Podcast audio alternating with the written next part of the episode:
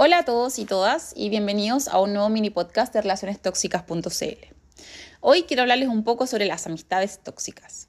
¿Les ha pasado que tienen esa amiga o amigo que solo aparece cuando necesita algo de ti, pero que se acerca tan sutilmente que tú ni siquiera te das cuenta que solo te está usando? Bueno, a mí me pasó. Y creo que con el tiempo aprendí a alejarme de esas personas y empezar a tener amigas y en verdad contadas con la mano. Incluso ahora me cuesta mucho decir la palabra amiga porque siento que no es una palabra que se pueda tomar a la ligera. Realmente tiene que haber una conexión honesta con esa persona. Bueno, las amigas o amigos tóxicos son un tema. Y qué peor que tener tu primer encuentro con ellos en la época del colegio. Típico del colegio está el curso, en este, está este grupito de los populares que tienen, que, y tienen un super líder que todos siguen y persiguen y le dan y las en todo. Bueno, esto obviamente lo puedes extrapolar a cada etapa de tu vida, ¿no? Universidad, trabajo, grupos de amigos, grupos de papá del colegio, etc. Porque en verdad gente tóxica va a haber en todos lados y lo importante es aprender a alejarte de ellos lo antes posible. Primera alerta roja y uno tiene que salir corriendo. Pero ya, volvamos al colegio. Época donde empiezas a armar un grupo de amigos, te identificas con ellos y creas una alianza que crees que es irrompible con los años.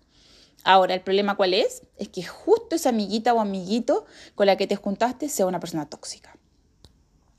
Ese amigo que mm, casi que te dice que serán amigos toda la vida, que obvio que siempre te va a apoyar en todo, que siempre puedes contar con él, pero a la hora de lo que hubo no aparece ni por si acaso. Por ejemplo, te pasa ya X cosa y cuando lo llamas para contarle lo que te pasó o le dices que en verdad necesitas de su ayuda, te dice, pucha, lo siento, pero ya tengo planes y en verdad no los puedo cambiar, o qué pena lo que te pasó, pero estoy ocupada, eh, nos vemos mañana, chao. Y tú te quedaste ahí sola con esta promesa que en verdad ya te vas dando cuenta que no vale de nada. Pero al día siguiente, como son unos inteligentes manipuladores, van y te vuelven a encatusar. De que te vuelvan a decir que les importa mucho, que lo sienten, que quieren que estés bien, que te van a ayudar en todo y obvio somos amigos de nuevo. Pero pensemos, ¿cuántas veces que tú estuviste mal, ese amigo o amiga estuvo ahí para ti? Una, dos, tres veces, cero veces. Si hacemos el ejercicio al revés, ¿cuántas veces fuiste tú la que fuiste a su casa? Dejaste todos los eventos importantes que tenías porque tu amigo o amigo te necesitaba con urgencia. ¿Todas las veces? Sí, todas las veces. Esa es la diferencia. Entonces, claramente estamos frente a una amistad tóxica. No podemos pretender tener amigos que solo estén ahí porque necesitan algo de nosotros o que se hagan los pobrecitos para que nosotros los perdonemos por no haber estado cuando nosotros lo necesitábamos. Ahora yo creo que experimentar estas amistades de chico puede generar algún problema futuro en relación en cuanto a las relaciones personales. Aprendemos que, porque aprendemos que los amigos solo están a veces, que no existe la incondicionalidad en la amistad y que al final se ve como una especie de trueque pero que en verdad no es trueque porque al final solamente uno está dando y no recibe nada.